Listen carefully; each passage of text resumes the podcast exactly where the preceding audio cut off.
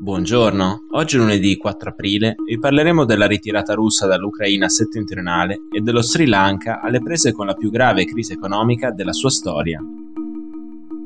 Questa è la nostra visione del mondo in 4 minuti.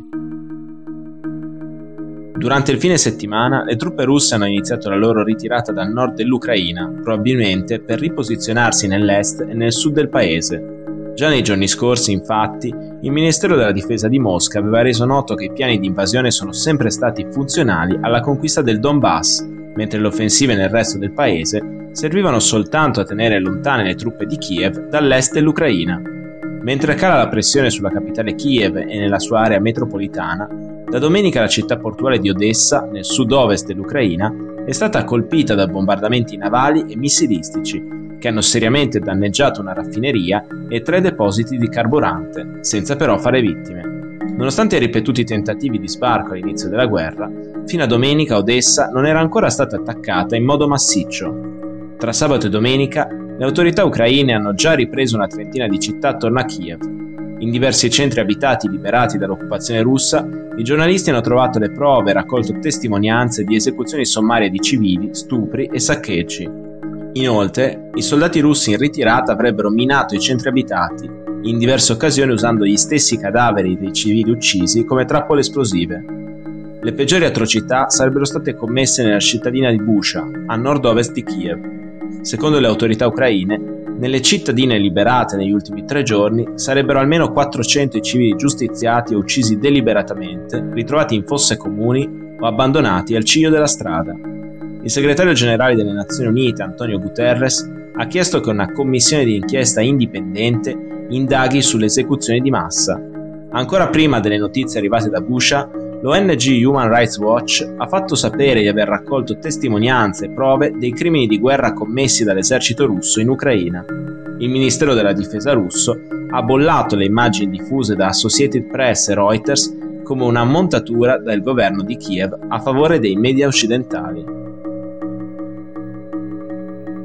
In Sri Lanka le autorità hanno imposto il coprifuoco per gestire le proteste dovute a quella che è considerata la più grave crisi economica nella storia del paese. Nella notte di giovedì, centinaia di persone hanno preso d'assalto l'abitazione del presidente Gotabaya Rajapaksa al grido di tornatene a casa folle, per chiedere le sue dimissioni e quelle dell'intero governo.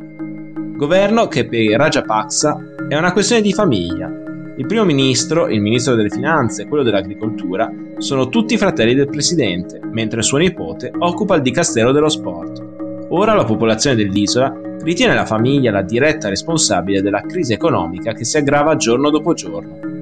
Lo Sri Lanka deve infatti rimborsare entro la fine dell'anno un debito estero di 7 miliardi di dollari, di cui un decimo detenuto dalla Cina, ma esaurito le riserve nazionali di valuta estera una penuria di liquidità che non permette al paese di importare generi di prima necessità, medicinali e soprattutto gasolio, fondamentale per la vita sull'isola.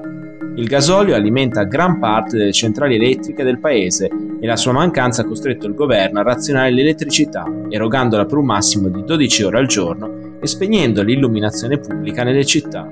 Il prezzo della benzina per alimentare i generatori di emergenza è triplicato in pochi giorni costringendo anche gli ospedali a interrompere le loro attività per parte della giornata.